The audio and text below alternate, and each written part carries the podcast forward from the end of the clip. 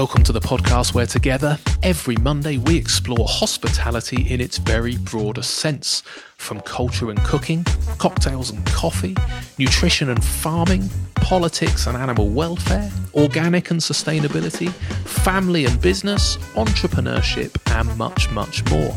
Come and learn with me, Mark Cribb, about where our food and our drink comes from and the businesses and more importantly the human beings that thrive on where we decide to spend our time and our money. Sign up to our weekly newsletter at humansofhospitality.co.uk and hit subscribe on your podcast player of choice. I have waited a very long time to interview this week's guest, but patience has paid off, and I'm utterly sure this program will blow, or the very least, open your mind just a little bit more. It's about those tiny little creatures without whom this podcast would not exist, in the sense that so much of the food and drink we eat is dependent on this insect's ability to pollinate plants. Mark Rogers, owner of Twinways Orchard, has immersed himself in the world of bees for many years. Now, whilst I knew bees were important and I knew they were being threatened, for a very long time I've wanted to speak to an expert about what exactly is going on and why we should be concerned. Mark will reveal parts of bees' lives that sound like they belong to science fiction, and yet they're happening all around us without us even noticing. For instance, I thought being queen bee was a pretty nice gig, but it turns out she's not the boss at all, but the hive's egg slave, being herded around by her inferiors. And did you know that honeybees are greedy vandals? Give them half a chance and they'll rip a hole in the bottom of a flower to get to the nectar, leaving nothing for other types of insects whose tongues were designed specifically for that plant and will pollinate it properly. And we haven't got onto the figure of eight dance that bees do and the amazing things that it tells other bees or how long bees can survive when they're popped in the post. When you listen, I hope you learn as much as I did, and I hope that you will never want to spray your roses or any of your other garden plants again. Please enjoy this week's conversation. Mark Rogers, thank you so much for agreeing to be on the podcast. Hugely appreciated. Uh, can you just explain to people listening where on planet Earth are we, please, Mark? Well, we're in West Dorset. Um, we're in the rolling hills of Melplash, um, below Mapperton. Um, it's a fairly wet and windy day, well, wet and windy night. Um, so there's not a lot of bee action going on. No, we are wedged in between two storms, aren't we? This will date this for people listening because hopefully by the time this goes out, it'll be spring and there'll be daffodils and stuff everywhere and bees buzzing around. But at the moment, we're wedged between Storm Ciara and Storm Dennis yeah. in the depths of winter, aren't we? So we are, yeah. Does that mean we, the bees are asleep? They are to an extent, yeah. It's so mild and has been that they aren't really properly hunkered down. They keep thinking, oh, hang on a minute, it could be right out there. And there's a few things that are starting to flower um, we plant various things to kind of that are, are, kind of like litmus test for what the bees are up to um, out there, and, and they are kind of flying, but they use more energy flying to collect the nectar than they will actually have anything left as a surplus to store. So amazing. Okay, well, we're going to come to all of that kind of stuff, and, I, have been so uh, wanting, as you know, because we've hassled you every couple of months for the, probably the last year, uh, to come and have a conversation about bees because we see lots of stuff in the press, and and I've had so many conversations about where our food and our drink comes from, and and I'm conscious that, that bees are part of the food chain. So we're going to come into that a little bit. But um, first of all, when you say the word bee, people either they either think I think you know I said it to my son this morning. so guess how many species of bees there are, and I, and I gave the answer roughly close, I think. Um, people think bumblebees and they think honeybees, but there's actually a lot of bees in the world. Is yeah, that, yeah. Depending right? on where you are in the world, there's different. You know, there's different niches that need filling, and there are different bees. So you have great big up in the Himalayas. You have these huge bees that um, make comb outside, um, hanging off of the cliffs, and you have uh, little tiny, like what they call them sweat bees, I think, in Australia and uh, well, other warmer parts of the the world where they make honey in little what looks like little water balloons and hang them in little nests and some that make nests like wasps sort of like a spiral pattern and some that work on horizontal planes and some that work on vertical planes and um, over here the, the, type that we have are apis mellifera right. predominantly that's in the UK. So how many species well, are there in the UK? Really. Well, in that, farm wise, there are only really Apis mellifera. Okay. Um, but I mean, there are people that have bees over here as a kind of something to look at. You know, like uh, they'll have a colony of one thing or another, just as a kind of as you would keep maybe you know a different type of pet to another. okay. And how about just in the wild? Is there, is there Uh, really only just Apis mellifera over here. Then there are kind of like uh, localisms. So in the same way that you can tell if someone's from, uh, you know, Cornwall or or or or Devon or Dorset or, or or London or Manchester or you know Newcastle from certain inflections or even facial characteristics. Really? Uh, you have different bees. You know, like down here, you might have sort of a darker type of bee, or um, there might have been bees that have been bred in and brought from other areas. So we've got a right mix of stuff. Some of them are kind of bright yellow, and some of them are brown, and some of them are kind of tortoiseshell. But they're all the same species. All the same species, but they have just different characteristics. Like Pretty we cool. have different coloured hair and eyes, I suppose. Yeah, really. yeah, yeah. I was chatting to a commoner in the forest. I said this before we came on air, didn't I? But um, yeah, around the species of uh, of cows and the fact that we used to have all of these species almost regionalised in the same way Mm. Yeah, that we did yeah. cheese, and actually we moved away from that as we brought over the European kind of big cows. But we seem to be going back to it. But I never Yeah. knew it was exactly the same in bees.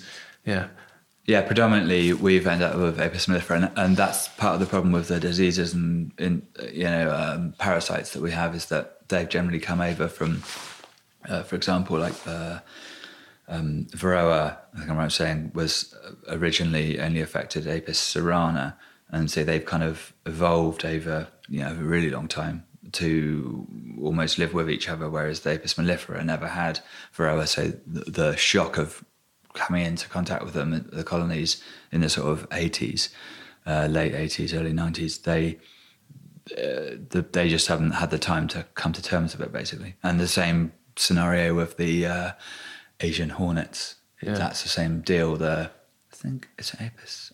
Ooh, I can't remember which subspecies it is now, but they will like en- enclose the hornets in a sort of scrum of bees and then they'll overheat it to kill the hornet whereas our mellifera they haven't figured that out yet so Really? they just get picked off on the doorway and the the, the hornet just eats them Wow. Okay, I'm going to come back to that because that's one of my uh, questions for later. And so there are a number of, you know, not all bees are farmed. There's loads of bees presumably in Yeah. the wild, is there? Yeah. Uh, and then there's also farm bees, and they coexist. They kind of get on. to an right? extent yeah yeah there's you have um so we've got uh, probably only sort of like high 20s of actual bumblebees in this country and different species that is. And they all have more or less fill niches and work in sort of very specific ways the way that they nest whether it's in the ground or walls or masonry timber um, our bees, the Apis mellifera, they they were wild colonies, and there probably still are some wild colonies, but mostly because of the Varroa, they all got wiped out. A lot of them got wiped out. So ma- m- the majority of the population of bees, if you see a honeybee, it's kept by someone. It may not be farmed, but it might be a pet scenario. Um, they have you know a couple of hives in their garden, and you have um, competition between the two. Obviously, uh, the honeybee is far more numerous, you know, tens of thousands of bees, whereas the wild bees might only be, you know, very small colonies, 30, 100, couple of hundred, um, because of the way that they forage and store. So the, the reason why we've exploited the honeybee that we use is because she will go out and collect loads and loads of nectar, make loads of honey, store far more than she needs, and then come back to that store in the winter because they all rely on each other's warmth to survive through the winter. But like um, penguins huddling, you know, all taking a turn on the outside when it's really cold, they'll all create a cluster, and then that will they'll sort of maintain their own temperature f- through you know their numbers. Whereas the wild bees, they'll sack off the colony in the autumn, and just the queens will hibernate. So that's why you'll find you know what looks like a dead big, really large bumblebee uh, in your shoes or your, I mean, under your plant pot or something. And that's why they don't need so much honey. And, you know, Right, because only the queen survives. Yeah. all the others die. Yeah. Uh, uh, all right. Yeah. and then she lays eggs. she'll then in- start laying, she'll collect pollen and make a little ball of pollen. And then she'll lay an egg next to it and kind of encapsulate it in a little sort of cocoon almost, depending on the species. And then when it hatches, it will sort of squirm around, a bit like an egg really at that point, you know, with its yolk, and it'll consume the pollen, which is the protein, and then that will that that's how they'll start getting the numbers up, and then you know. And there's also a crazy thing with bees where they um, the queens store the semen that they need for their entire life, and they can decide whether they lay a fertilized or an unfertilized egg. And, and bees are bizarre in that a male bee has half the chromosomes, so it's a haploid individual, and the females, because they're fertilized, have two sets of chromosomes from the mother and the father, effectively, and they end up being diploid, so they have twice as many chromosomes. Right. Bonkers. Isn't it? It is. Yeah, so it's- um, the queen can lay males, so she can lay a few workers, females, all the workers are females, to help her build the nest up. And then when they start laying males, that's when there's enough females around of a certain age that they will start to be able to fly and then when they all reach sexual maturity the females can be mated that are going to be carried forth to be queens for the next year and then that's how you'll get the queens the other females won't mate and they'll just die in the winter it's just absolutely insane. yeah isn't it, It's such- really weird it's such a strange bees uh, well all insects occupy such a weird niche Yeah. in between what we see and what we know Yeah, well, yeah, and this is why I love having these conversations because people don't know. So the queen can decide whether it wants to lay a or, or have a, a male or a female, depending Yeah. on what job is required in the hive or basically going and out. the sort of health and stores of the colony Amazing, I love Yeah. that. Yeah, Yeah, and, Okay. this, and the same happens in the in the with the honeybees, but it's just managed differently. right. And, and and predominantly that's because yeah, and they can store so much so much Mm. food for the winter, and therefore thousands of them can stay alive Yeah. and, and, and eat through the winter. So you can see why they dominate them basically. Yeah, yeah. You want, I mean, you'd have to have a heck of a lot of um, of uh, honeybees that were bumblebees, effectively the big fuzzies, sort that you see, because um, you, you have to extract that. There's in uh, Mexico they actually do. I think they call them sweat bees, but they're like a bumblebee basically, but smaller. And they have the they they make a nest in a box or you know a cavity of some sort, and they then it, they look like little bunches almost of grapes um, with the tops cut off, like little sacks, you know, with like a bag with the top rolled over to give it a rim, and they all secrete the honey into these little pots, and they're and the, the way they actually harvest the honey over there is they suck the honey out of these tiny little pots to collect the honey That's for our consumption. for, for human consumption. How yeah. how how do I you mean, get? it's bonkers. Now they use a little syringe, but obviously back in the day, I guess they'd have just used a straw, you know, like a bit of straw grass or something, and then just literally sucked it up out of the little. That's got to be quite a time-consuming process. Does that time. make honey about two hundred dollars a kilo? Or Yeah, it's. I mean, well, it's obviously no one values agriculture, so it's not worth anything. I shouldn't think, but it's yeah, locally it's prized because Wow. people know how much work has gone into it. But that's amazing. some, you know, someone over here would look at it and say, "Oh, it's never worth that much. I can get it for Yeah, two pound in yeah. the supermarket." It's You true. know, yeah, yeah. Little do they know it's being Exactly. sucked out on a little pollen case by a human Same being. Same craziness with uh, royal jelly too. Royal Yeah. jelly is like you have these monks and little with like backpacks on with little vacuums in them, going around to sucking the royal jelly out of the cells, and then you get like about probably four mil per time. What do they do with that? Well, people make it into creams and put it on their face. Really? Yeah, Is, the, is the royal jelly the bit? This is important. I was one of my questions for later, but now you've mentioned Sorry. it. Is this is this something to do with the queen and Yeah, how, how so- you can if, if so um, the queen is the direct sister of all the workers. So she's exactly the same. Which not exactly, obviously, because there might be say like twenty different father figures that are absent because they're dead. Because once they mate, once they're mated, it rips the genitals out and they die. nice. um, just throw that out there, just casually. Yeah, sorry. um, so there there might be like sort of twenty sets of male goings on, and so the, there'll be that much variation of sisterhood because obviously they're only the mated that are female, and the queens, if they decide they're going to make a queen, they'll inundate the baby bee at egg phase with royal jelly. So she has just like the ultimate nutrition.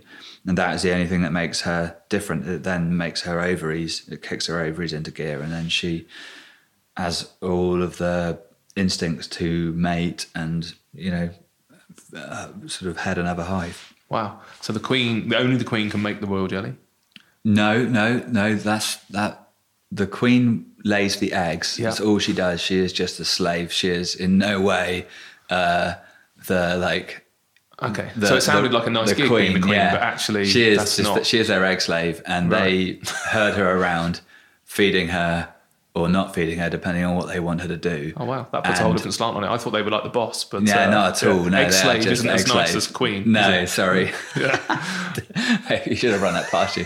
Um, uh, yeah, so she just lays the eggs, and the the workers will, through the level of pheromones, partly well, so we call it. I mean, it was for a long time called queen pheromone, and I haven't read up enough on the most recent sort of views on it, but basically, I think it's probably more to do with the level of brood that's open. So, uh, gosh, I need to go off on another tangent. Probably. Please do. The brood. So you have the life cycle. Oh gosh, the life cycle of a bee.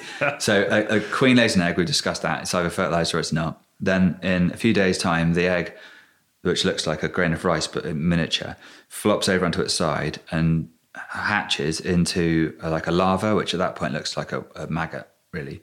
And for the first sort of few days, has just enough royal jelly to sustain it, and then it will pupate several times, so it turns sort of into more like we're familiar with. It kind of goes from being a grub to having sort of these purple eyes on it, and then it starts to actually look like a bee, but still translucent. And then they'll cap the cell over while it's pupating, and the thing that the, the the pupa that's in the cell weaves these little cocoons and does all its thing and sheds all these layers, and then when it hatches, it's sort of really fuzzy, but its exoskeleton's basically firm and complete, and that is the point when it's really a bee. And so the feeding of the royal jelly stops for the rest of the population of workers after about three days. But the royal jelly given to a queen is, is like ad lib, so it can eat as much as she wants, and, and there'll be some left over at the end. Wow.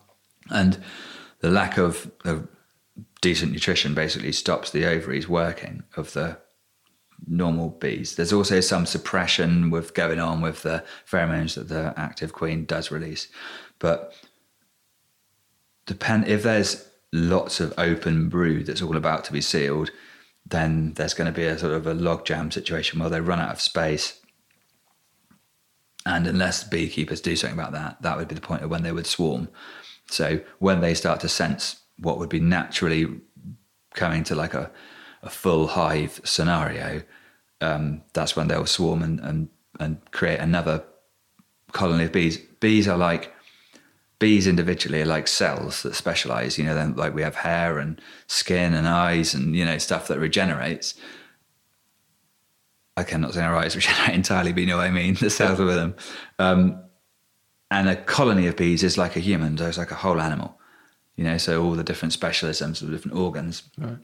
and once that box reaches like, bing, it's done. Then that's the point when they all say, right, we can, we've uh, we've done our job here. We can move on and start another colony, and that's like reproduction. So re- they reproduce on two levels. They reproduce like our sort of cells reproduce, but they also reproduce like we reproduce, sort of, you know, sexually. So they have this need to know when they need to kick that into gear, and they have different cues. Some of them are pheromones, and some of them are space, and some of them are kind of a mashup of the two. And once they reach that point, then they'll start starving the queen, and then they'll start feeding up a future queen. And once that queen is sealed, the existing queen will fly off with sort of probably less than a quarter, a fifth or so of the bees that are there working for her and start another colony. And then the queens that are left behind will hatch, fight to the death, and the one remaining one will be the next egg slave. That's just bonkers, isn't Yeah, it? Uh, it is. uh, yeah. I- how the hell do we know all this? We've been studying them for a while, I take it. Yeah, I mean, a lot of the early stuff was with the clergy to thank, because they you know, had the time to sort of sit around and ponder these things. um, and all through time as well, everybody's tried to like bend bees' industriousness or their sort of apparent hierarchies to their uh, political or theological Wow. way. You know, it's like either they're all workers, look how good these workers are, or they're all like, oh no, this is the monarchy. You know, Yeah, It's yeah, like- yeah. But actually, communist. it's like women totally ruling a roost because the females run the whole system, and the males are only brought onto the scene when the queens need um, to be mated. And as soon as the the outside situation changes and there's not enough feed or um, it gets towards the end of the season, the women just rip the legs and wings off the blokes and chuck them out to die. Really? That's it. Just That's gone. it. Game over. No, no. There is no sentimentality at all. That's interesting as well, isn't it? So they work so well together, yet yeah, no. They just tolerate the males for as long as they need to, and then they just they just push them out the I door. don't think that's not entirely different, is it? I don't know. Well, I think, will- yeah, I think really. it's I think it's just the way it is. You know, like I think we we I think if if if bees could make the decisions that we have. That's why they'd end up with a patriarchy. So, like, Christ, and so scared of this, like, Yeah. not being necessary shena- shenanigans. Excellent, I love it. So I may come back to some some geeky bee questions later because we jumped ahead a little bit. But Yeah, before we do, no, no, no, it's brilliant. I, I, I, I've said to you before again, I just love the fact that you know somebody specialises in everything, and I find them all fascinating. So it's brilliant. But the the key reason I guess we all see bees in the press is this constant kind of like you know there's not enough bees there's a destruction of, of, of colonies for whatever reason and then it's this kind of uh, the impact of that and, and that headline starts with you know kind of no bees no food no human race at that level of extreme all the way down yeah, to yeah. or they, they, they're quite pretty and they look nice in the orchards Yeah, sure. What's, what you know why are bees so important and is it is it the the honeybees because it sounds like they dominate but it's this crazy dance, really. So you've got plants wanting to reproduce and bees wanting to sustain themselves, and plants evolved to produce nectar in order to bring well plants that need to produce reproduce with crossbreeding sexually, like that aren't triploid themselves, that can't reproduce without needing extra genetic material uh, for fear of mutation. Uh, they have learned to lure bees in. So you have different. I mean, you think some things. You know, people hate wasps, for example, but wasps specifically pollinate certain things, and bees specifically pollinate certain things. You know, grasses and what have you don't. They're all wind pollinated, and certain trees are wind pollinated. But there are a lot of things that we eat that taste nice, i.e., not grass, um, that needs pollination. So the plants learn that if they secreted something sweet, they'd attract insects, not just bees, you know, all sorts of insects. Uh, and then they'll get the pollen stuck on their backs and their legs. Um, as it happens, the pollen's also a great uh, protein source. Which is, you know, there's a confusion. People think that honey is made from pollen, but it's because that's what you see on the bees' legs. But it's the nectar that they make the honey from. Um, they will then take that back and in doing so, they'll they'll visit lots and lots of plants, so they'll spread the pollen about, and that's the weird dance that's evolved over millions of years. Um, and we've stepped into that and thought we can dominate the system, and all we ever seem to do is just get it wrong because we don't look at the system close enough. We just see where we can get the quickest buck out of it. Sadly, and I don't want to sound like I'm you know, some sort of green zealot. I mean, I am obviously, but um, uh, yeah, it- you know that's why the pollination is so important and diversity is really important too you know if you just keep bees and feed them where i was before in uh, more of an arable co- context i had access to big fields of oilseed rape which was great you made loads of honey and everyone really loved it despite what beekeepers think um, and it would sell really well. But the bees would end up having just eaten one thing for ages. I mean, like if you eat anything for ages on its own, even if it's really good for you, it will still, you know, make you deficient somewhere else. So um, it's just funny how that, like, special how we've specialized on certain things and honed in on one or two species, varieties of crops, uh, and everybody needs the you know we need diversity to maintain bio, food you know food security, and we also need diversity to maintain the security of the ecosystem around us because you know the bees on their own if they just have the one type of food they're going to starve or become deficient in things and the same with us basically Yeah. you know if we if we shaft the bees, then we're just shafting ourselves. Really. Yeah, no, End of uh, the day. And, and and so bees aren't the only pollinator. There's lots of insects Yeah, that pollinate. yeah. Is the the issue that we're seeing in you know partly through monoculture, pesticides, whatever it might be, and we won't come to those. Uh, is it affecting all pollinators? So what it is is like we have come to depend on just a few things a lot. So say like take almonds for example. We've put a lot of energy into farming a few varieties of one crop in one way in one space. And we've become very dependent on that thing. Yeah, there are other things that we come become very dependent on as one type of food. And before we'd have just eaten locally that food where we when we had it and we'd have stored it if we could if we had a surplus but now we bring it in from all over the world and we we which I'm not saying is a bad thing it's just globalization it's just the way it is. I mean yeah okay some people would say it's a bad thing. But anyway um, by doing so we've ended up putting constant pressure on the system all the time like when it wouldn't be under pressure normally. So you know the bees would sort of come along and they'd pollinate. So in, the, so in this country you'd have they'd wake up, they'd have, you know, they'd feed on some early nectar and pollen, get themselves going, and then you have, say, the orchards would kick in, and then that that kind of be their natural time to start, and they'd store a bit of, bit of extra for themselves, and then there's a bit of a lull, and you'll have the hedgerows will start coming to life, and then you know maybe before that you might have had some flowering crops, and then you'll have the you know Ar- arably, and then you'll have some clovers and stuff kicking in, and then you've got your brambles, and you know there's all and all, through that you've got all the trees, and there's sort of like a constant just a background. But the way that we farm stuff, and I'm not saying we you know there's no real way around it with the way that we farm stuff. It's all intense all the time. So we want the bees to be like smashing out the park for the almonds. We want them to be smashing out the park for the um, for the blueberries, for the you know for the apricots, for the soft fruit, for the beans, for the apples, for the plums, the pears, you name it. And that's not how it works. They're you know, we're just like turbocharging everything. We've got our foot flat on the floor all the time, and that just you know we burn out, they burn out, everything burns out, the soil burns out. You know, it's just yeah, no, absolutely. And are they? Is there an alternative way of pollinating these things? You you have to have the bees and the pollinators to do this, presumably. Yeah, you there's do no, really. There's yeah. no I mean, of they've plan had B. they've had major cock ups in parts of the world where they've ended up having hand pollinate, and it's pretty labour intensive. Right.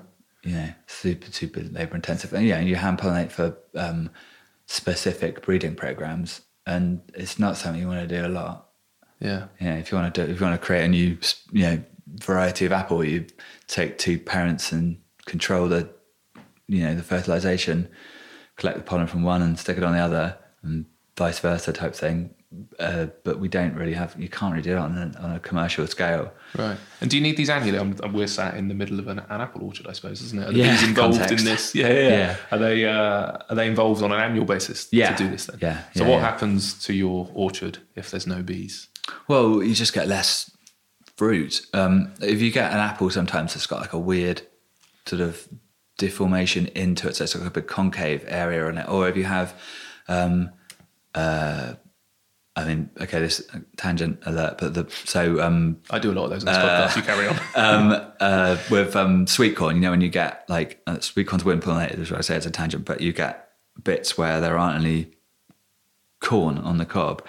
That's where you haven't got ideal pollination. So if you have soft fruit, like say uh, raspberries, and you know you just get half of it, and then you've got the core in the middle, it's because it wasn't pollinated properly. Right. So same with apples. I mean, uh, with pears, I've, I've had pears before that have just hardly anything, and then you bring uh, you bring bees into the equation, and whether that's by improving the habitat and having natural bees, because they work much harder than the honeybees at pollination, because the the game is real more important for them. So you know, our bees they've got a nice warm box to live in, whereas when all that stuff's kicking off in in, you know in the seasons, the, that's when the wild honeybee the uh, bumblebees are totally desperate to have all the pollen, all the protein that they can get because they're trying to increase their numbers from nothing. So you have some things that just don't, just won't fruit. Right. I, I've had varieties of pear before that I just were gonna was gonna rip out because these are rubbish, and you've brought bees into the equation, and they just start fruiting properly and more consistently. Okay, because in my naive head, I suppose I'm thinking uh, bee goes along, you know, and and yeah, I suppose no, it is a cross pollination. I'm kind of thinking it, it's important for new plants, but it's literally so. You, I don't know how many apple trees you got out our window here. It's about uh, fifteen hundred. Fifteen hundred. Yeah. And and does every apple need to be pollinated? Mm-hmm. Yeah, yeah. Unless you have a triploid variety, some like uh, uh, um, Bramley's, a triploid, so they're self-fertile, so Right. they can like just be you know the wind tapping the branches together, and they can there's a certain amount of cross pollination because there's these three different sets of information, so you only need two to get to get Right. to hit the jackpot. Did you say you said fifteen hundred trees? Yeah, didn't you? That's just yeah. dawned on me how many that is. And Yeah. Each one has got how many apples do you get on a tree? Ish. probably about 120 kilos per tree. Wow. And every one of those apples has got had a, a visit from a pollinator of some Yeah, sort. every apple would need to be pollinated. Yeah. Bloody hell. So- That's why there's fifty thousand bees in a and hive. so in a crop of say something like beans um, that I used to combine, well, I used to stick the bees out, but obviously you don't want to drive right into the middle of the field for the bees to put them down because you're crushing the crop. But um, you could see a, a big semicircle or even a circle, kind of like a you know a shadow, like sort of its umbral, around the beehives, and the header would literally fill up faster as you drove into that crop, and you'd have to slow the combine down. And then as you got further away from the hives, it would thin back out again, and you'd have these sort of like you know sort of circles of you know productivity and fertility coming away from the beehives. And then as you've got further away, bees are lazy as well, like us. You know, as much as it's a busy bee and yeah, they'll fly three kilometers. Yeah, they're going to fly, fly three kilometers. They won't have anything left by the time they fly back. Right. You know, there's no any storage done there. So they just go as close as they can to get what they need. Okay. Um, and and so, yeah, we had to spread the bees out through the through the orchards. do you move Yeah. move them around? Yeah. And how serious then? I, I get the seriousness as if we don't have them. Clearly, that Yeah. sounds disastrous. I couldn't imagine going around uh, fifteen hundred trees with a little syringe or whatever, or a finger, A little like a every. little brush. Yeah. Yeah, yeah, yeah, it sounds quite labour intensive. Yeah. You're going to need a lot of kids, aren't you, to uh, to pull that off? Yeah. Um, and and how serious is the problem? Uh, you know, like where are we at in this? Are we? Is it is it kind of like you know global warming? And this might be we're 50 years away. We're It's right in the thick of it. I think we are we are in the thick of it, and I think that it's really hard to know whether we'll just become more realistic about it and work it out and plan our consumption to be more sustainable, or whether we'll just manage to keep finding fixes to keep on going through. But you know, we're kind of like bees are in a are in a bit of a perfect storm, and it, as we've seen uh, in previous years, you know, you can have major setbacks. We've had years when we've lost sort of upwards of fifty percent of our stock over winter. Why? There's just not enough money put into it to really know why. Right. You know, like in the states where they've got big, high value crops, massive acreages, they are interested and they're researching. But over here, I mean, I've spoken to farmers before at, you know, agricultural things, sort of, you know, seminars and things, that didn't even realize some of the crops that they were growing were insect pollinated. No. So, and I'm not trying to be like derogatory about it. I'm not saying, oh, should have known, but Yeah. I'm just saying there is a disconnect over here. Yeah, well, uh, and I, I, I, yeah, I don't think there's any excuse as a farmer, isn't there? Obviously, I have that disconnect in not fully appreciating it. But then I went to a uh, a butcher the other day. I was at a trade show, and it was a local produce trade show. And one of the butchers came up to me. I've got restaurants, and he said, uh, "You know, are you interested in a, in a new supplier?" My first question to him was, "What, what do your cows eat?" And he looked, at me, looked at me like I was bonkers. And he said, I've been doing this for 12 years and nobody's ever asked me what my cows eat. And I was like, really? I was like, that's an absolute start point for me. And he's Yeah, like, don't you want a price list? And I said, I don't want a price list until I know what your cows eat. Yeah, I was like, are they eating grass? Are they eating grain? You know, you're keeping Yeah. them in barns. And he's like, wow, nobody's ever asked. He said, I'd have to phone someone and find out what the cows eat. And I was like, that seems a bit depressing. Yeah. So, and that's somebody in the trade. So, yeah, Yeah, I imagine, yeah, if, if a farmer who doesn't know that it's um, insect pollinated. So, what what other things? Are, so, we, we've got this issue that we're working them too hard, and we've got this monoculture thing, and we've got nutrition. What are the other things that are affecting it? Is it is it right around this kind of pesticide, pesticide fertilizer? there's- what what things def- do we know are having There's an impact? definitely effects.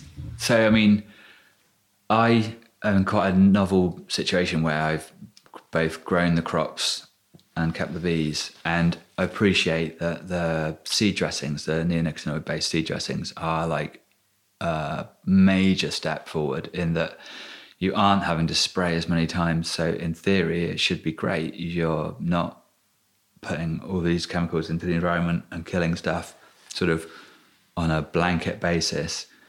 Uh, it's not kind of like a mass wipeout situation, but the damage that it does, um, you know, there are papers that say it is and isn't the problem, but uh, we've got figures that go back to there's a tangent. I try and keep myself as much on on the page as possible. But say, my uncle used to keep bees on our farm, and uh, we when I started keeping bees, um, uh, he was a catalyst to that. Um, we looked back at his records, and we were saying, you know, look how much more honey you used to get from the oilseed rape and from the things like linseed. Um, isn't that weird? And so I went to speak to the uh, to a, a, couple of seed reps and say, look, can I get hold of these old varieties that we used to grow? What do we used to grow? So I looked back through the records. I'm like, oh, these, yeah, it's weird. He's like, well, it's the same varieties, really. That hasn't changed. So what's changed in that time then? So the seed dressings have changed, and this was before it all blew up, really. So I've got to ask at this point, what's a seed dressing? Uh, so seed dressing, olive is, oil and some salt and balsamic yeah. Yeah, yeah, you're, you're nice pre that, aren't you? Yeah, so it's like a, it's sort of like a, a, a painty substance with uh, there's a solution uh, suspension of um, like toxic bits. So there'd be something to make the seed bitter so that birds don't want to eat them. Full disclosure here, sorry. there, there are um, there'll be stuff in there to stop the thing rot, the seeds rotting in the ground. There'll be um, just to give the seed the best possible start in the ground because you're doing it on such a massive scale and you don't, you're not, you can't tend to it like you would in a garden or an allotment. So um, the seed dressing is applied to the seed before it's sown into the ground, into the soil. Um, and this particular one, this neonic, it like once it goes into the soil, the the um, the soil kind of the picks up through the moisture, picks up this uh, this ingredient and creates sort of like a halo effect around the seed. And then when it grows and draws it just starts drawing the nutrients from the soil back up into the stem of the plant, the plant then becomes like some sort of, you know, DC comic superhero where it's it's imbibed this magical chemical and anything that bites it gets a lethal dose of the chemical. Holy shit! It's systemic. Like, this is proper science fiction it's stuff. A, yeah, is, it's a systemic uh, insecticide. Wow. Basically. And so before we didn't have that. Before how long have we been using this system? Early nineties. Jeez. Yeah. And and so I had this conversation with this guy and he just totally candidly just explained this change and, and I didn't know about it and I didn't know I was putting it on. For years we carried on spraying for for the beetles that used to eat the pollen and for the blooming aphids that used to eat the crop totally unnecessarily. So we're like double dosing. So, okay, right. Let's. So we took a uh, 75 acres of the farm we're on out of uh, conventional, com- converted it to organic, and planted various things. And yeah, and this is. Am I allowed to swear or not? Yes. Yeah. So uh, a friend of mine has something he calls the bullshit factor, and he he's a beekeeper, and he said, uh, "Oh, you know, uh, even if you're getting fifty percent of what you say you're getting, which is the bullshit factor, then you know that's amazing. So we planted ten acre paddocks uh, of forage for bees, just for the bees, um, initially, and in the first single flowering of the ten acres, out of about seventy acres, I think, we made so much honey that we paid for all of the ground preparations for the whole acreage, all of the seed that we'd bought, and some of the mechanical expenses in the first crop. That single paddock flowered three times, and there were four other paddocks like it. Uh, so it, it flowered better than we put all that shit on the seed. It flowered the, the same. Better, it, it flowered the same. The mix, that particular mix, was a nitrogen fixing mix, and then the following year we we uh, cut it for silage, and it yielded. The the ground was rubbish. It had been like wholesale. The green revolution had had shot its load and totally, you know, passed it by. It was the soil was like just just rubbish, and the equivalent improvement in yield was probably about equivalent to probably about 150, 170 kilograms of nitrogen that would have been applied. But obviously, there was no no nitrogen applied because it was all just come up through the roots, and the the crops were so rich as well that the rumen digestible protein, which is effectively nitrogen, that remained in the but in the like stems of the crop, which was harvested and then made into silage, was as high as the dairy cake that people buy in and feed their cows that are milking. It's, it just feels like a, a yeah. And like I say this, and everybody just thinks that guy's fucking smoking too much. Yeah. You know, or he's got to lay off that, you know, whatever it is he's on because Right. he can't be talking sense. But really.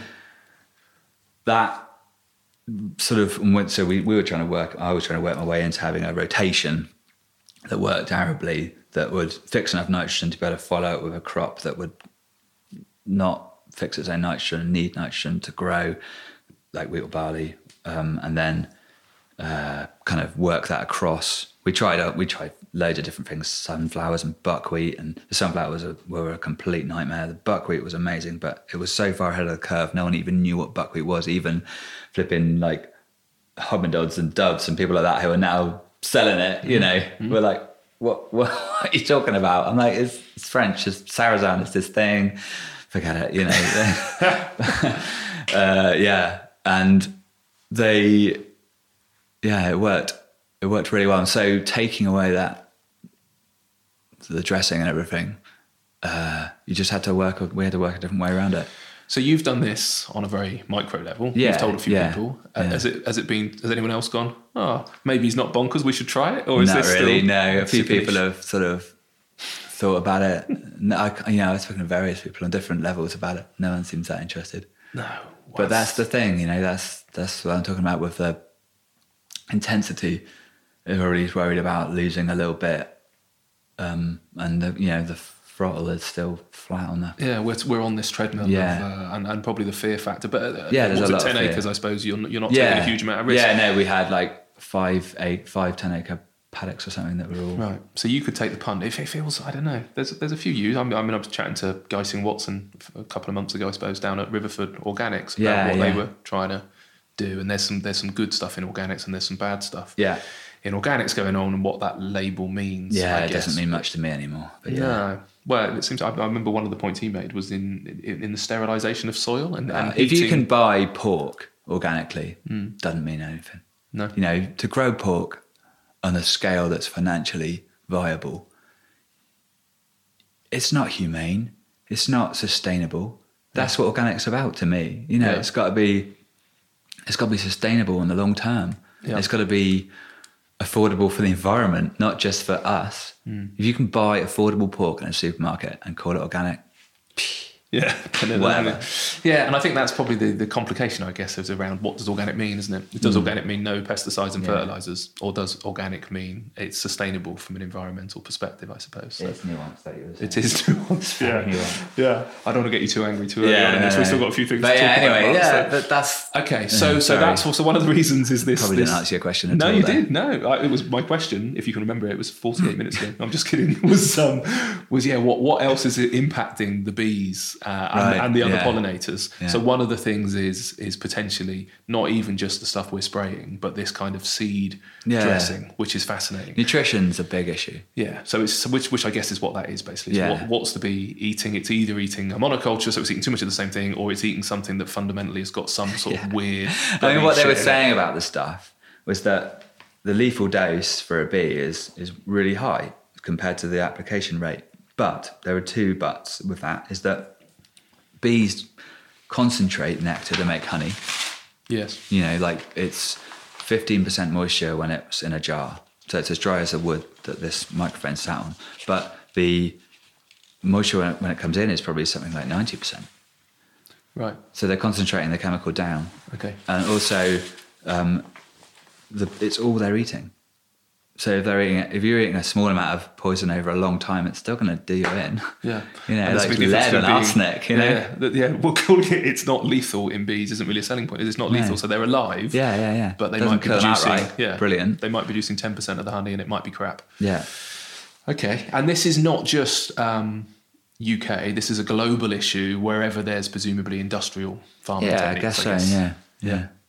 But there must also be parts of the world, I suppose. I mean, uh, uh, the- the- if you go into, I'm trying to think of, you know, I don't, I don't know if it's the Amazon or parts of uh, Oh yeah. massive, yeah. you know, European. There's still honeybees out there, presumably doing their thing, not Yeah. impacted by humans. Yeah, it's amazing. Like, you know, like you see these wild colonies in Nepal and sort of more dry, stable uh, climates. Yep. Not obviously the Nepal isn't an example of that, but that's that's the niche, the bee finding a niche. But yeah, and and they just make honey and breed and where where we used to be, the climate was also slightly different, and I never had a problem getting queens mated. So once they'd gone through all the gubbins and worked out they're going to have a queen, the queen then flies and has to mate in return, and never really had a problem with that, even with the neonicotinoid stuff going on. And uh, when we moved here, we just we, we came here with 200 colonies and we just just free fall. We just couldn't keep the colony numbers up, just down, down, down every year. And uh, we now actually use artificial insemination to an extent to manage the, the to sort of numbers, Right. keep numbers up. Okay. And you don't know why. Well, no, really, not really. Got your, I mean, got your theories, I'm sure. Yeah. Do you think that might be because you? So yeah, you now planting to try and uh, resolve yeah, that. Yeah, we do. But uh, we we'd got to the point where that wasn't. We'd kind of by reducing the numbers, we realised it couldn't be that there was a lack of food because so few bees in the area that we knew would have supported more bees and still had a surplus. That it had to be something else. So we, we went down the route of looking into that, and we actually found that lots and lots of the male were in, the drones were infertile, like really high percentage. Wow. And I don't know why that is, whether that's something that they're, you know, something they're picking up in the orchards, or whether it's yeah, a chemical that we're uh, probably I'm putting on somewhere, or whether it's further afield. I mean, it's across the board. We're not all on orchards. Okay, and that was specific to this location rather than Yeah, last didn't seem to have it in the other place. But you don't have ten acres of buckwheat and flour. No, that's the thing. Yeah, I mean, if we smashed the nutrition, then it probably it would be interesting to see that. We we've done experiments with feeding them, you know, retaining pollen from other areas and feeding it to them, and seeing whether that affected their uh, drone fertility. And we've tried like excluding them from certain things, and yeah, Right? It's literally a lie. yeah. The Varroa is a big factor. The, the when we changed our Varroa treatment plan and So what's for a uh, Varroa is like a little looks like under the microscope it looks like a crab, like a little you know sort of oval disc with legs come out the side, nasty, uh, bites the back of the gets on the back of the bee and bites under the exoskeleton and sucks its juices out basically feeds on it and they tend to attack the males more because they they pupate for longer, so they're in the you know their, their life cycle takes a little bit longer.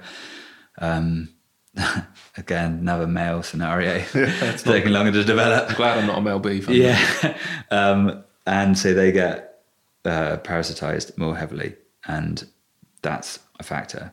So knocking them on head also helped, but it's still they're still way less fertile than you would imagine they would be And how do you control a varroa then? This is um, with a, an acid that's already in the honey, and you apply it when there isn't in the sort of death, the periods when there isn't honey around, uh, and you vaporize this acid up through the colony, and it, it rots the mouthpiece of the varroa off. wow.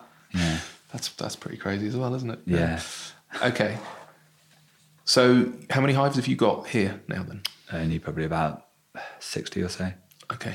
Yeah. Right. And and then you've got an orchard. And, Yeah. And and the, the orchard is to feed the bees predominantly, or No, the, I mean the orchard's just like a part of the cycle, really. I think uh, that's the other thing that farming needs to be is more of a cycle, more cycle based. Yeah. Like you know, understanding that there are you can make little bits of money all through the year, and just keep yourself afloat like that, or even thrive, and not have to just be like hammer and tongs at it for like really intense periods Yeah. working sort of through the night to get things done. Uh, you know, we have the bees make a bit of honey, and we, we sell some bees as well, and we sell some queens, and the apples. Then we sell some apples, and we press the juice from the apples, and we sell some of that, and then we keep selling sell that as cider, and it's sort of like a cycle that everything fits in together, and then you know the bees, as well as the honey that we sell, they also make wax that we then make into other products, and it's all about that maximizing the return from what you have, not just selling, growing something that no one wants to start with, and then whinging that no one wants to buy it, Yeah.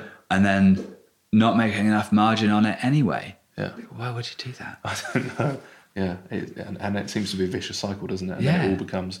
Um, I've I've mentioned this book a, a few times, The Omnivore's Dilemma. Have you read that? yeah, by Michael some it, yeah. And uh, and he talks a lot about that. But it's it's come up on on the podcast uh, historically. So, um, so moving then to well, it's, you know, possibly not a solution, but I suppose going back to the, the reason wanting to do the podcast is, and this is this is perfect because we we have all this information. You read these kind of headlines. So it, it's true. It is an issue. A lot of people want to help. You you sometimes go to these little events in the National Trust, or somebody will do something where they give out these little sort of packets of seeds, I Yeah, suppose, yeah, to chuck in your garden. helps. Is it is it, is it you know can the can the homeowner who who chucks a few extra um, plants that are attractive to bees and other pollinators in their garden is that is that worthwhile? It's about all of that. It's about everybody having more uh, more variety for longer. Not we had a lovely site in a village by the sea, not too close to the sea, but close enough. And the people that had that garden it was, they were lovely and they used to look after us and they used to be really interested in the bees. But one of their neighbours every year for about four years killed all of the bees in one day spraying their roses really and we just had to give up the site because Wow. you know why would you keep doing that yeah the first couple of times we're like "Mm, maybe it was maybe it wasn't and then it's just like look we can't keep doing this Yeah. these bees you know they're valuable Yeah. to us and if they're dead let alone not just not producing then they're not valuable to us yeah end of. so, you know, start spraying your sodding roses, leave your blooming dandelions around, leave areas of the place unkept. You know, that's habitat. Right. it's not just for us to look at. Yeah. you know, we're not like soul flipping. Yeah, it's not all about us, basically. Yeah. Okay. And then there, there seems to have been a bit of a, I, I say growth. You know, I know, I know a couple. I think Olive Zetal. I was chatting to Giles. This was quite a long time ago now, but he had a couple of beehives outside of his window, and then Yeah. you see sort of more people maybe but hives on on roofs. Um, is that helpful? Bringing bringing hives into the into it's the helpful. towns. or- It's helpful uh, because bees are an amazing way of connecting people to the environment more broadly. And once you, and I was like a proper dyed in the wool, outcast stoner sort of style farmer. You know, everybody looked at me and were like, "Oh God, he's he got comes." long hair and he wears skate clothes and he's got a half pipe in his barn. What an idiot!" You know, he's always tracked as a manky and he doesn't, you know. And I got these bees, and it was like flipping sticking my feet. It's like walking around barefoot all the time. You know, just all of a sudden I'm looking at what's flowering.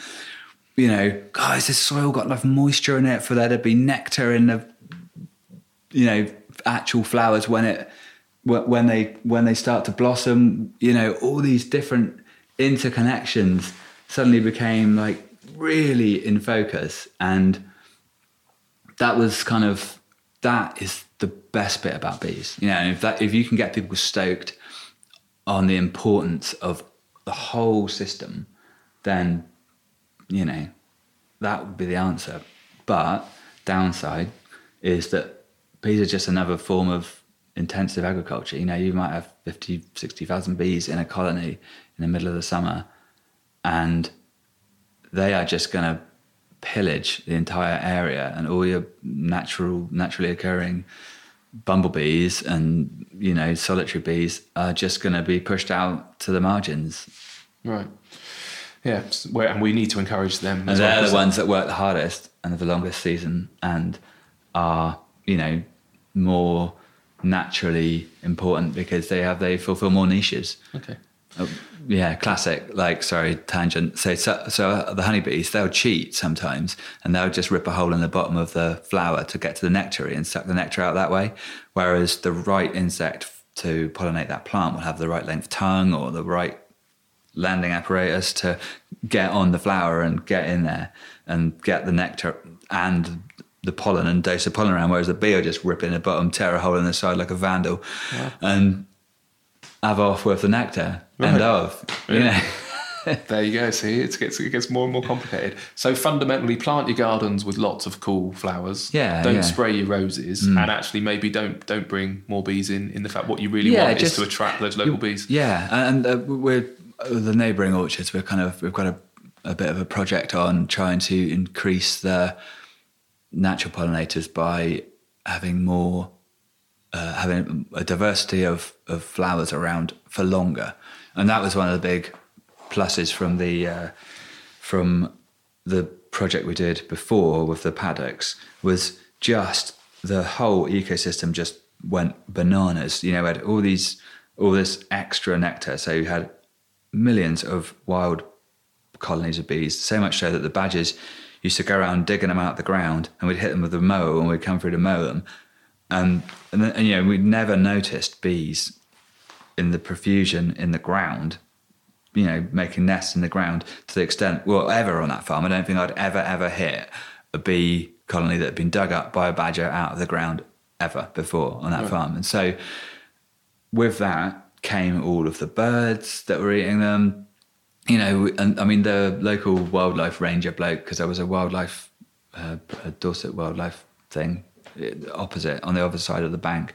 And they used to sit there and have their lunch because they just were blown away at how the how many different species there were and the blooming profusion of them and just you know we huge uh, murmurations of you know what have you and, and just stuff you didn't see in such big numbers because there was just an abundance. Amazing. You get an abundance. Nature will like us make Yeah. Hey, while the make sun shines. Make it work. yeah. Yeah. There was another movie I saw on that, that plane again that we were chatting about earlier. One was about bees, and uh, Chloe, when you're listening to this, remind me to find the link. I can't remember what it was, but it was a, it was a farm in America, and it was an orchard actually, and uh, and it had been completely decimated, and there was just you know like a, a dusting of soil Yeah, on yeah. top, and they had an expert you know come in to kind of help them, and I think it was something like a seven year plan to turn Yeah. this kind of farm around. Yeah, yeah. And and it was kind of like ultimately nature will sort it out. Uh, But in, in that period where they were sort of you know making incremental changes, they'd get completely infested with uh, Oh, you know, yeah. certain mites or, or, whatever it might be. There was a certain rodent I think that came in.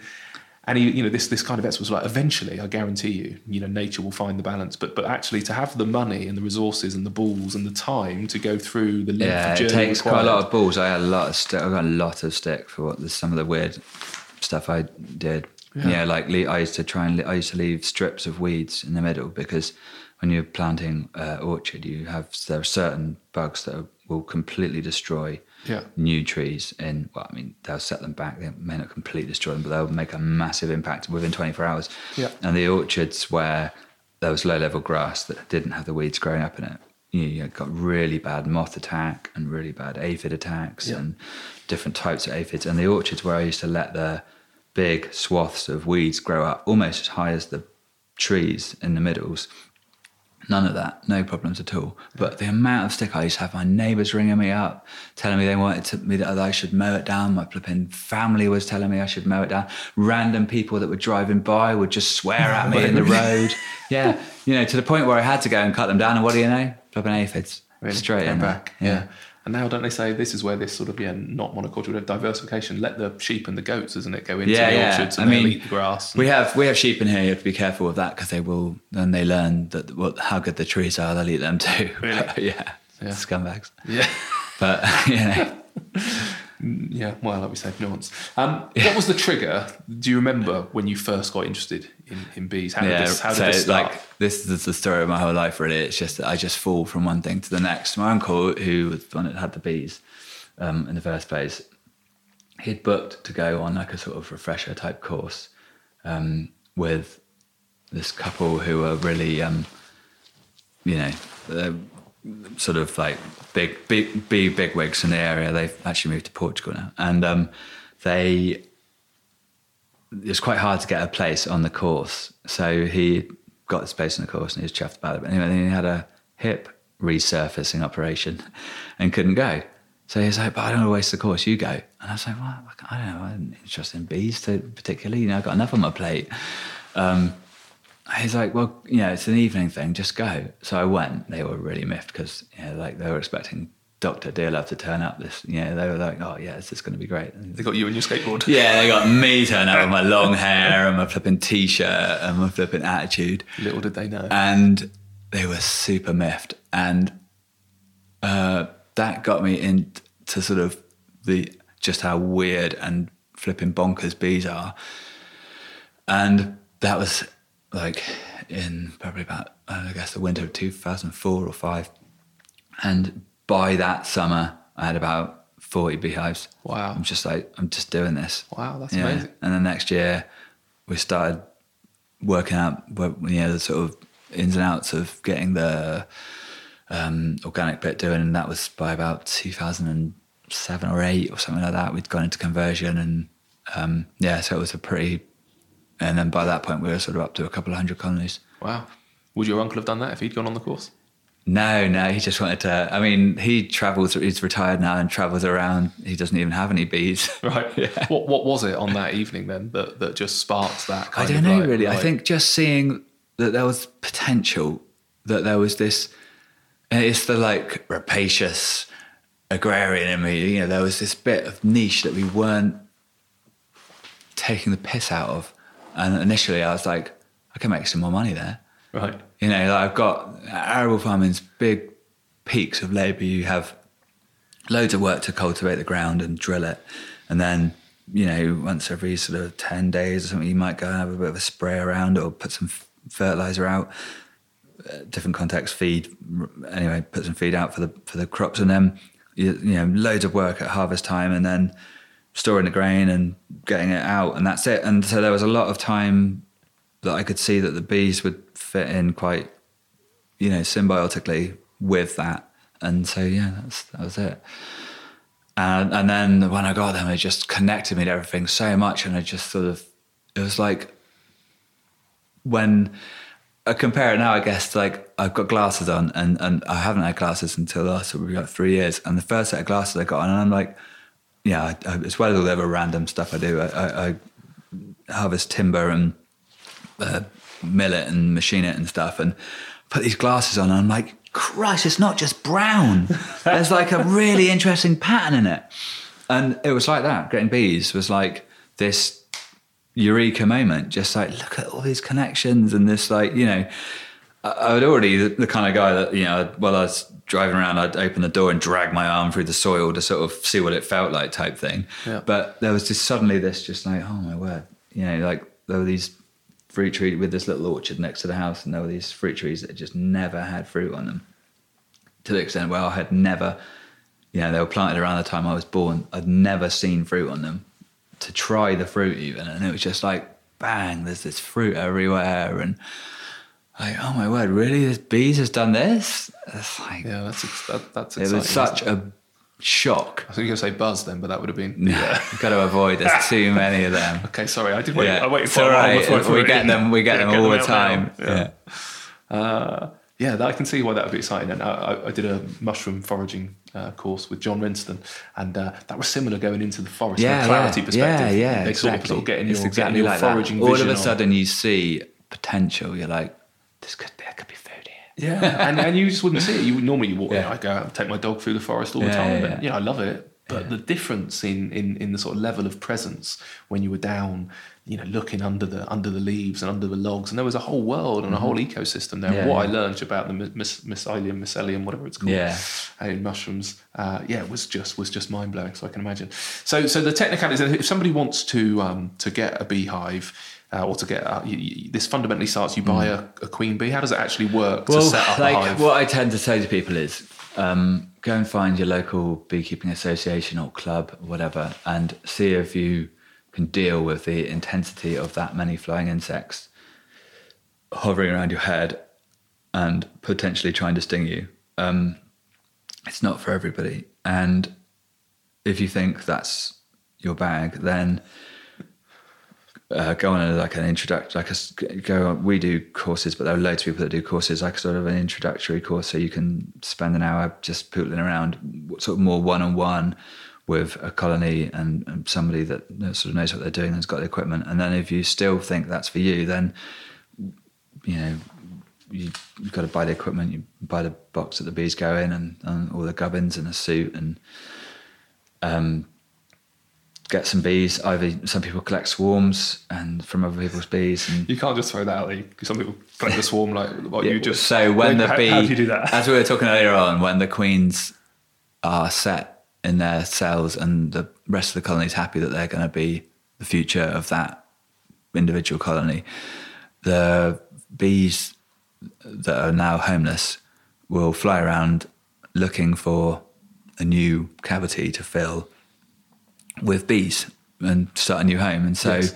they will sort of hang off of a branch or the side of a sign or a fence or whatever whilst the scout bees go away and find the new home. And in that time, you can come along with a box or a bucket or whatever and scoop the bees into it and then put them in your house. And as long as they've not been there too long to have decided that they're going to get a new spot, because they have this mad system where it's like a digital accumulation. Uh, it's like a sort of a, se- a sensor scenario where the bees go away and measure these cavities and voids out for to, for the perfect home, and then they'll come back, do a dance, a waggle dance, another random tangent. I haven't got time for that one right now. um, to say the location of this spot.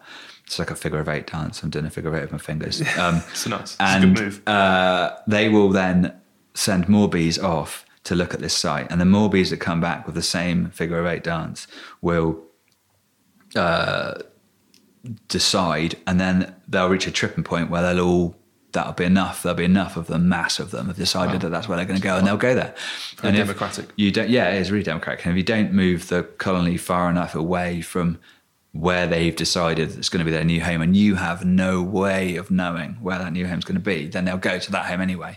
So you've got to get them before they've made the decision or take them sort of more than three kilometres away from where does, you does, are. Does that waggle include the information as to where the location is or do they follow each other? Direction and distance. No, really? Full on accurate as you like. Seriously? Yeah. Like yeah. a GPS signal yeah. You can put nearest. a jar of sugar syrup on one side of a table give it half an hour, let them decide that's where that is. Move it to the other end of the table, and they will still be flying to the end where the honey was, the sugar wow. syrup was, for five minutes before a couple of them will like crawl across the table and realize that it's moved. That's it's insane, like it?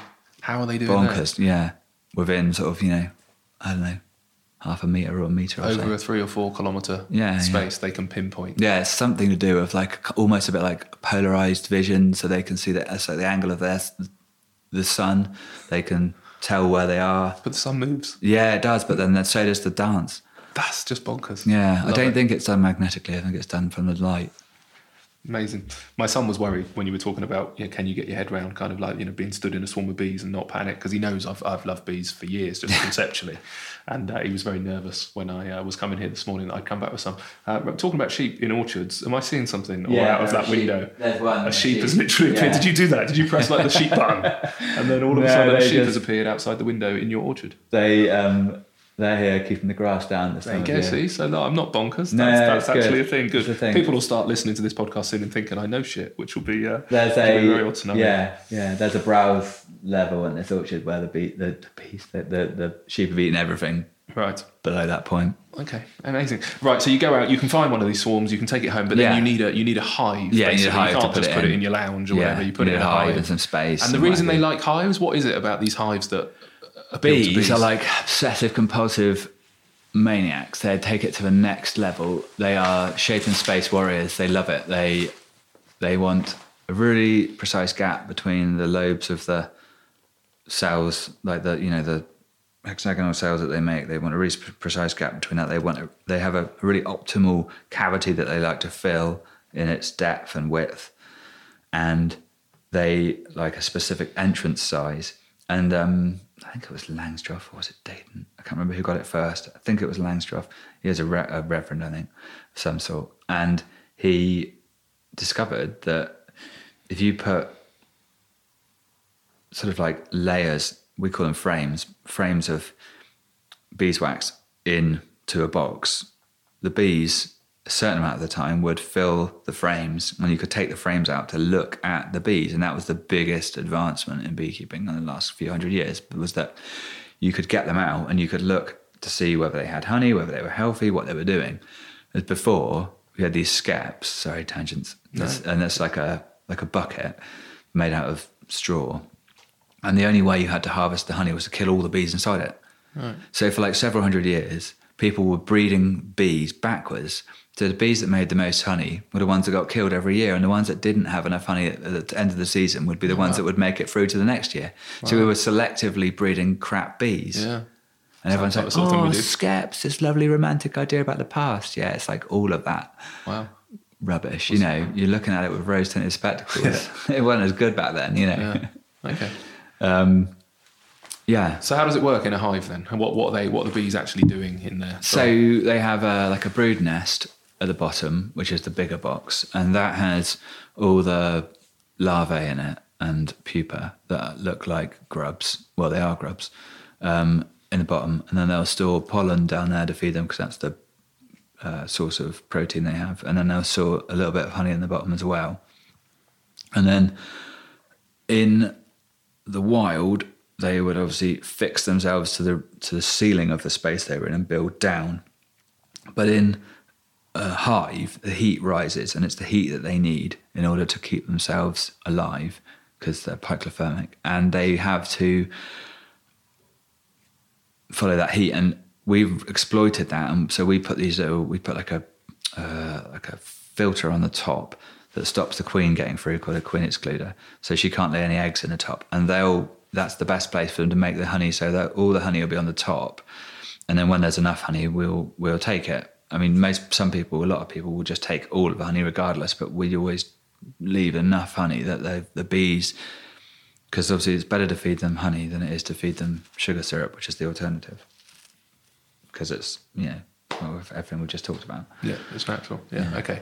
Uh, so they so they're fundamentally building up a storage so that they've got that for the winter, but you Yeah. can take some of it away, and then they just keep replacing it basically. And because we kind of know the parameters they like, we've made it as similar to what they find ideal as possible. Right.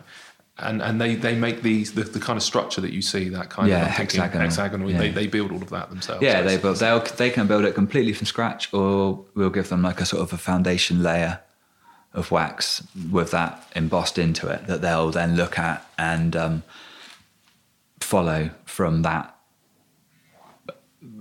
foundation. Yeah, that's Okay. why we call it foundation. yeah, Amazing. Which already has the hexagon stamped into it. and and they'll kind of look after themselves to an extent. Then will they? Yeah, they're yeah, in there, yeah, yeah, you- they- you- they- what- how much management does it take? They don't take that much management, but they do need. I mean, like people advocate for like no, you know, no input beekeeping, but that's kind of a little bit disingenuous, really, because if you don't maintain their store levels and their kind of uh, health, then you're neglecting your duty, really. And also, you could just be sending out ill bees into the environment, infecting other people's bees, and you know, or producing loads of swarms that you don't know about, and then they're all over your neighbour's washing line or whatever, you know. and, and how do you maintain a bee health? Like, what are you, what are you looking Holy for? moly. So- not not yeah. There's a big question. Uh, same as us, really. They need the right diet, they need the right temperature, they need protection from the elements, they need um, enough space. right. Okay, so you'd be opening it up, basically going, are they happy? Yeah, have Is they got enough space to, to lay in in order for the, the workers don't think that they're going to run out of space and start making start, starving the queen and then you know swarming. They need to have enough food, so all of the food groups um, they need to have you know enough moisture nearby that they've got water to drink, but not too much that they're going mouldy and yeah, all of that. Okay, so just give them a bit of General bit, husbandry, really. Yeah, yeah, a bit bit of love. It's farming, but with insects. Yeah. you know. Okay, but but not. It's not like you're out there every day. No, no, no. Once hours. you know, once you've got through the swarm season, you might only go and see them once a fortnight. But once for during the swarm season, you need to go and see them every sort of nine to ten days because within that period, they can make cells to the extent where they will be thinking about leaving them behind. I'm presuming that sort of end of summer then, is it? Swarm No, beginning. beginning. Yeah, so um, from sort of end of April till June. Right. Because they're producing so much at that time. Yeah. That's the main. and that's the, that would be the ideal time to refound a new colony because they have to build.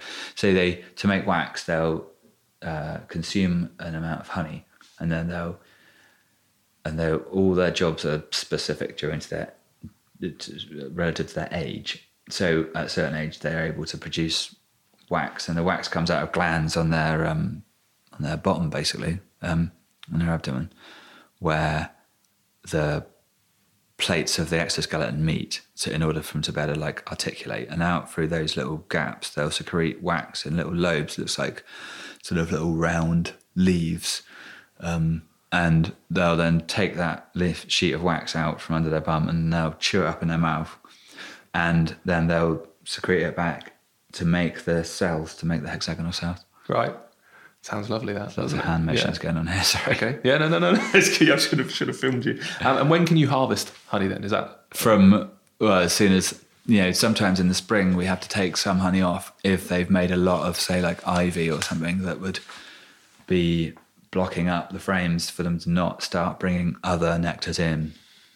Uh, so if whenever there's a surplus of one thing, we'll take that away and then we'll keep that until the next surplus comes along, and then we'll extract from the frames. We'll extract what was the surplus that would have been filling the gap if the next lot hadn't come along, and then we just keep doing that so that if the next thing that should be a surplus doesn't materialize because it's too wet or it's too cold or doesn't whatever, then we'll give it back what we just took, and then so we're always like one step okay. behind, yeah, or two steps behind usually. Okay, and that would so the, the that would carry on from spring till what end till of the sort of end of end of August, yeah. End of August, right? Yeah. Okay, and you're uh, so you, are doing all sorts, and I just want to talk about what you actually do. So you you produce honey, raw honey. Am I right yeah. in saying? What's yeah. the difference? Sorry, what? So we don't heat it. Um, there's like honey and wax obviously are like intrinsically together in the hive and we spin it with a centrifuge to get the honey out of the wax comb but there was a period i guess i don't know exactly when it was but you know this whole like let's make agriculture as efficient as it can be scenario. We discovered that you could just melt it all and the wax comes to the top and the honey sinks to the bottom and and it's just easy. You know you can just press the button and it's sorted out type thing and then come back to it and lift the wax off the top and let the honey out the bottom. Um, but when you heat it you're basically just turning what's already an inverted sugar um, into caramel. You're just heating it up. You're just right. turning you're just cooking the sugar and making it all homogenous and what's nice about honey from different what I just discussed with you know taking it in steps like that is you have different flavors throughout the year. Yeah. And those different flavors are down to all sorts of different factors, you know, aromatic compounds and that you know that are very nuanced. And if you heat that up, all the aromatics just get driven straight off. You kill all the enzymes. Um, and you also what people tend to do is and this is from this is a fault of the associations and competitions. There was this like drive to not have bee legs and honey, which is great. I can see the point in that, but it, they took it to its extreme conclusion, and so they've removed everything. There's no pollen, there's no wax. There's you know, by heating it and filtering it, you are making it real shiny and like wow, look at that amber nectar, literally. Uh, you take all the goodness out of it and you homogenize it. Right.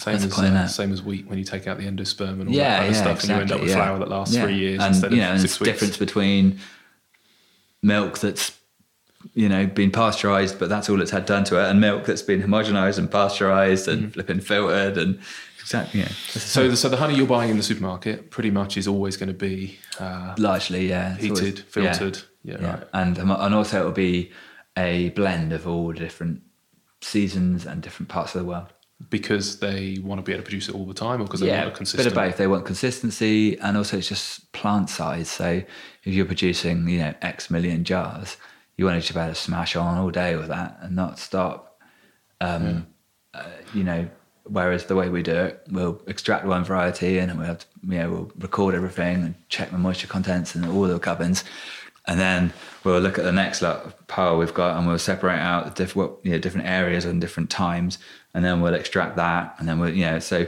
what would be easy would be to just smash on through it uncap it all spin it out until one tub's full then move on to the next big tub and then when we've finished that job tidy all of that little away and then start jarring it up. But the way we do it we end up with different flavors and you can tell where it's come from. Yeah. We know you know literally which bees have made that jar of honey. Right Was there a thing about pregnant women not being able to take raw honey or something? It's Is that kids right? Actually. It's Kids. infants under one years. Yeah, um, Hmm. there's a really small chance of there being botulism spores in honey. Right.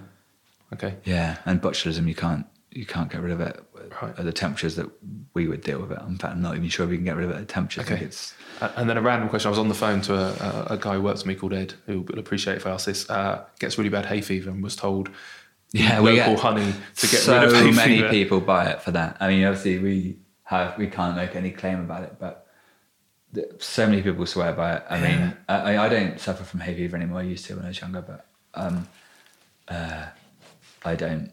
And you know, people, but people go, that's and, and we fell into the niche of doing what we're doing partly for that reason is that. I could say exactly where the honey came from, and so people are like, "Oh wow, what's the closest to my house?" Or you That's know, what he was saying. The, tri- the, tri- the, the difficulty he's got is like how local he can get it. Yeah, but, but it's. I think it's more to do with the season Right. because if you say your hay- your hay fever is really bad in Yeah. the middle of the summer, there's no point in having honey from the spring, even if it's from outside your door, is it? No, it makes sense. No, you'd imagine yeah, I might get affected by tree pollen. I think it is because of the, the time of year that I Yeah, get it, whatever. so, you know that would make sense. If that was going to work, then you'd want your tree pollen. But I mean, I don't know. It's So one yeah, of those things. seasonality of pollen. Yeah. So where do you sell your honey then? Uh, just directly either over the farm gate or through uh, food fairs and markets and stuff. Right. Okay. Yeah. But you don't just do honey. What else is it you're making from your? So the first two years that we kept bees were really wet years, and all we had was beeswax because we were mostly kind of taking over old equipment and rebuilding new equipment, uh, producing a lot of wax in doing so, and making a lot of mistakes. And uh, a friend of mine worked. Well, I used to do a bit of rep work as well off season, um, and one of the guys I worked with was really into nutrition, and like he was a sort of he was getting over an injury, so he was like bodybuilding all the time, and he was eating all these weird things, and they were all like bright orange and pink and strange ingredients. And I'm like, dude, what like what are you trying to get out of this? And he's like, oh, I need this many carbs, and I need this much fat, and I need, you know, this much, you know, all these different things. And I'm thinking, well, I'm growing oats and wheat and barley, and I've got, you know, there's a bit of honey, and there's there's protein from the pollen, and the wax would make a really good like binding agent because they, they do use like sort of other types of wax. And uh, my cousin had a dairy farm, so I'm like, well, we can make our own butter effectively if, as well if we need more fats. So we were trying to make these like uh, sort of bodybuilder energy bar type things, but it was just too far ahead of the curve. It was just like probably a decade ahead of anyone being any interested at all in the provenance or the quality of what they were actually putting in. They just wanted muscle fast. Hmm. So it just didn't work. Anyway, cleaning the pots out, some of it would always, because they were really big pots, they would, it would cool fast around the edges and stick to the side of the pot. So I was scraping the pots out one day with a, a like a plastic spatula thing and um, just scraping it onto my hand. And uh, I'm like, God, this is like basically kind of like a salve. And I used to use this like Norwegian fish farmers hand salve stuff, which is just petroleum jelly basically. And it's really similar to that. So I just flopped into a pot and um, uh, I was using it on my beekeeping gloves and I was just using it like, you know, kind of like Vaseline really to stop things sticking together. Anyway, so then I just took the butter and the oats and the other stuff out and made up a batch of this stuff. And I don't know, I think I like gave some of it away for, you know, it was like Christmas. Everyone's expecting pots of honey. And I'm like, sorry guys, shit out luck, there's no honey. Have this instead. And some people came back with like a pos- with positive feedback. Well, no one actually said it was crap. So, um, and then you know, like Mother's Day came along, so I'm like, yeah, I could put a bit of flipping lavender in this and try that, and you know, all these things, and it just snowballed. Like everything else I've done, I've just fallen into it by accident, trying to do one thing and started doing another thing. Yeah. So I've ended up where I'm sat now. Right. So now you've got a range of products. Yeah, yeah, loads of different products. So some stuff that's for you know wood care, is what I'm doing at the minute. Everything's covered in beeswax, and then we also make salves and lip balms and you know body butters and just Okay. yeah. And and do you sell these through uh, farm shops and stuff as well, or is this all through your website? That's we do have a website. Um, Uh, but mainly we sell that wholesale, uh, like all across the UK. Do you? Yeah. So you Yeah. can produce enough? Yeah. All, all from your own? Not all bees, from our own, but in some- all from people locally that we know that we trust aren't putting like weird stuff in with the hives. Okay. And is this is this to supermarkets or this is more to smaller retailers? Um, We haven't really found that it works that well in supermarkets because it's not that kind of product. We've we've gone into you know bigger department stores and stuff, but it's we've been happy with the sales numbers, Right. but they expect stuff to sell through much quicker. Okay. you know we've always been like, wow, we're selling like loads, we're going to make loads more, and you know how are we going to keep up with this? And then it kind of goes on like that for about eighteen months, a couple of years or something, and then it just they're like you know some uh, money board will turn around and be like, no, it doesn't compute. We will stop. You know, it's like that's the way of the world. okay. And do you produce all of that yourself? Yes, yeah, we've got a lab uh, that's not here. You'll be thankful to know, um, and that's yeah, and everything's independently tested, and it's all yeah, it's a it's a fully adult grown up company. Yeah. Right. And it's always under the same brand. Uh, well, no, so it's uh, I won't go on a tangent. It's um, Filberts of Filberts of Dorset is the cosmetics and that side of the beeswax side, and this is uh, Twinways Orchard where you're, where we're sat today. And so we the honey is um, sort of from a separate company because there's you know it's sort of land and limited companies and stuff. So Yeah. you just keep the two things separate. Um, and um, my surname's Rogers, so it's Rogers is apiary, and Rogers is cider, and you know that kind of thing. Okay. And Filbert's my mum's name is Phillida, Yeah. so she's Phil, and Right. Filberts are the hazelnuts. I'm pointing out the window because there's hazel hedge, and that's one of the earliest pollens in the year. Oh wow. Um, and so the bees work that to a small extent, not that much because it's actually a wind pollinated plant, but um, they do. And so that's that. And so it was Filbert's, uh, I think Filbert's originally, and then someone else came along and did the nuts, and we ended up having to have a argy bargy about the name, and they ended up with a, a prefix, and we had a suffix of bees. Oh man, we make life complicated for ourselves, human beings, sometimes, Oh, don't we? Wouldn't you rather be a bee, but not a male bee? Uh, I'm I'm very close because I'm conscious of time. Yeah, but um. I know one of the other things you do awful. is uh, pollen. You, you still do pollination Yeah, services. yeah, yeah, And this we- is a thing where literally you you rock up at somebody Yeah. else's farm with a load of We bees. take a trailer load of bees or yeah, however many we need over and put them through a crop and then people will loosely pay us for uh, for our services. Uh, Does that help you because the bees? This is where you in, in your negotiation starts. I It suppose. swings But does, does it? Yeah, is it, It rarely helps us at all, really, but we keep on doing it. Really? Yeah, yeah. Either people kill them all. I was going to say I, there was a thing in the, in the often. paper a couple of weeks ago. I think it was the Guardian about. I think it might have been US centric, but it was Yeah. about the almond Yeah. pollination, and it was like wiping out seventy percent of their bees. You know, every time they did Well, it, but they still did it. Because over there, you get paid per colony to be there because they realise the value of it. Um, and there are even brokers that make money in between. The Yeah, they were huge. It was a huge yeah, operation. massive, yeah, massive truckloads of bees.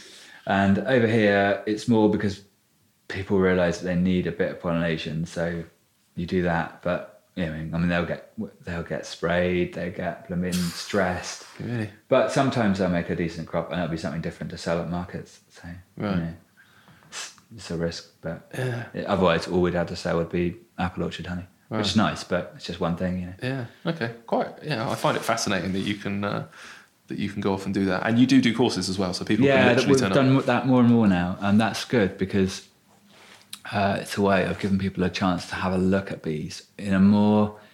What I found, I got really stitched up when I started keeping bees because they weren't that impressed with me being on a course anyway.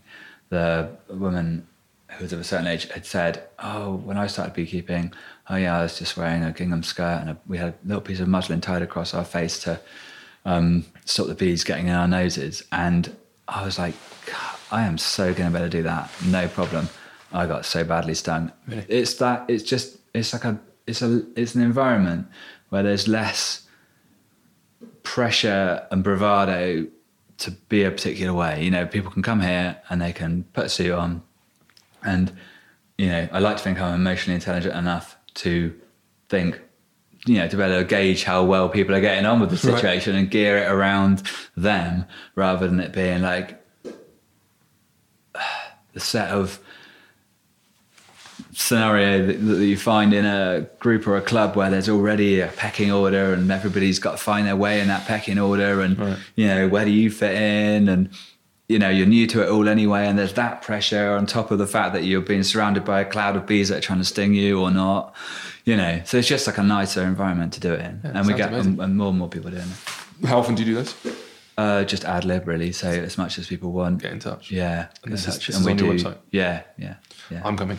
I'm gonna. I'm gonna come I on. It'll be think, the, I think the site for our site is something like twinways.com and the other one is, I think it's Filberts of Dorset.co.uk or something like Okay, that. I will Yeah. get the definite links and I'll Yeah. put them on our website. So humans of hospitality. I'm the mud end of the stick. Yeah, yeah, yeah. I did, all too often I ask at the end uh, where the website is, and, and people don't know. So uh, yeah, um, you've also built your own house, which we're sat in. So congratulations! I know that's been a labour of love that you've been doing for a while, but it's uh, it's looking awesome. It's looking pretty close. How, how long do you really finish? close. I mean, we're like a hop, skip, and a jump away now, really. But, Amazing. And a load of paperwork. Yeah, and and surrounded in your own orchard. Um, out of everything you do, then with all these different things, which, which bit is is the bit that's the most rewarding? When you get up in the morning and you're kind of excited about the day, is there a particular thing that you do that you get Getting the Queen's right's pretty good. Yeah. Yeah, yeah, that's pretty novel. Like when you uh, create a batch of queen bees from the bloodlines that you've chosen, and then you manage to get keep them alive for long enough and collect enough drone semen to be able to inseminate them and not kill them doing that, and then them survive and not get eaten by a bird the first time they fly, and then start making their own nest colony and then or someone else buys one and you see them and you say how are those bees and they're like yeah they were really nice um, that's kind of that's probably the best bit That's pretty awesome. Am I right in saying when you buy a bee, you send it in the post? Yeah yeah Really? Well, our bloodstock comes in from different places uh, all through the post How, how do they? How long can a bee live in the post? Is that are uh, they? so someone last year put some in the post on a bank on the Thursday before a bank holiday might have even been one of those double whammy scenarios and they had to they'd sat for five days in the post and I thought they were all going to be toast by the time they got to me but they were fine Really? Yeah, They just, just- they, you pack them in with you have a queen and probably I don't know ten or so workers and a lump of um, like high fructose whatever gubbins candy and that's it. That's incredible. Yeah, in a little plastic cage in a blooming envelope with holes punched in it Amazing.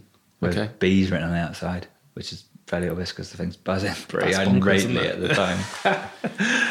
So with all of that, and, and thank you for taking the time. It's been brilliant, and I'm glad I've waited uh, for Sorry, you to, to, to, for you to build like, your house. way longer than no, have no, been. no. I, I personally uh, love it. Let's hope there's other humans out there who can listen for 90 For minutes. long, of sorry, if you've got this far, well yeah, yeah, done. yeah. Well done, well done. If you've got here, and uh, yeah, uh, but it's been uh, spot on, and I, I've learned a huge amount as I knew I would. But from a sort of optimist pessimist perspective, when you with all of that backdrop and the complexities of what's going on, do you look forward and kind of go, okay, Oh this is going to get better. This is going to get worse, and and is it you know who's going to help with this? Is it farmers? Is it government? Is it is it consumers? What, what's your general kind of feeling? God, I'm such a pessimist. I think I think we're all screwed. And that's the no. no, I, I just that I just don't see how like there's so many conflicting uh, narratives, and there's like you know for everybody it says there's a problem, someone that says that, that there isn't, and then there's also just conflicting necessities. You know, like I just can't, can't see people putting it all together enough in time. Really, really. yeah. Sorry. When I spoke to uh, to Guy Singh Watson, who I mentioned earlier, he kind of felt that things were getting worse and better at the same time. Yes, yeah, he was no, like, I, I totally agree with that. Uh, there are like definitely people making big strides, but they aren't the people that have got the purse strings in their hand, and they aren't the people making policies. Yeah. you know, and, and like I, I speak to a few times a year, I get close enough to someone of any political, you know, importance, and I try to talk to them about it. They couldn't give a monkeys. really, Yeah, and even people, you know, like there was this big, there's a large festival uh, on a farm, and uh, I met uh, one of the people that ran it, and I said to him, you know, you've got real potential to show what I've been doing to a much bigger audience, and people will listen to you because they do. And um, I got, we got, we met, and we got quite far with it, and I thought, oh, this is great.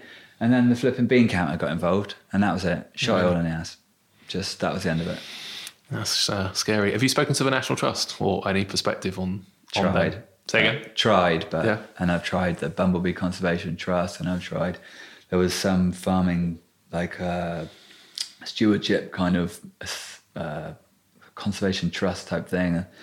They made sounds about being interested, but you know, it's just hmm. it's going to take someone to take a big leap of faith and also for, for it to work out as well. You know, a couple of years ago, we tried it on a small scale somewhere, but we just had a freakishly dry year and nothing germinated. And it wasn't the end of it as such, but it was such a big blow for the person that was involved because you know you invest a lot of invest a lot in hmm. both emotionally and, and financially end the doing it and if it goes wrong the first time there's not a lot of incentive to get it to try it again because you think no that's stupid Yeah, didn't work. He really it." was bonkers. yeah, yeah. he's just he's just mad as a I'm going to get someone from the National Trust on the podcast, but I was chatting to someone in a, in a separate meeting uh, a month or so ago, and I said, "Look, you guys are such huge landowners. Surely, you know, and, and a lot of that Mm. land they they lease to farmers.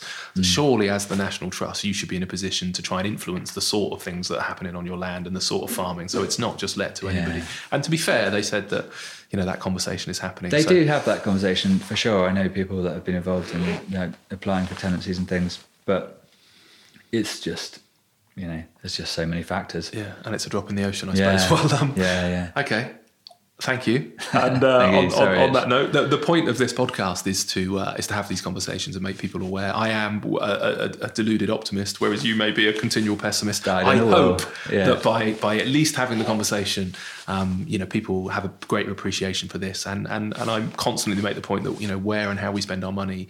You know, impacts the world we're going to live in. So if we just choose to spend our money in a better way on different things, maybe ultimately, Yeah, well, it's like it's. You've been, well, I mean, people talk about climate change, and people say, "Oh no, it's all a hoax. Why should we do it?" And you think, well, well, just because it makes stuff nicer. Like even if it wasn't a big thing, and it, and it is, you know, we're, we're misguided. Wouldn't it be better for it to just be better anyway? Like, Yeah. would that be a bad thing? Yeah, absolutely. Yeah, yeah. No, you're right. Yeah. Okay. Good. Well, look, thank you again, Mark. Very much appreciated and good luck. And uh, yeah, I'll be back to learn more about bees on a course. Thank you.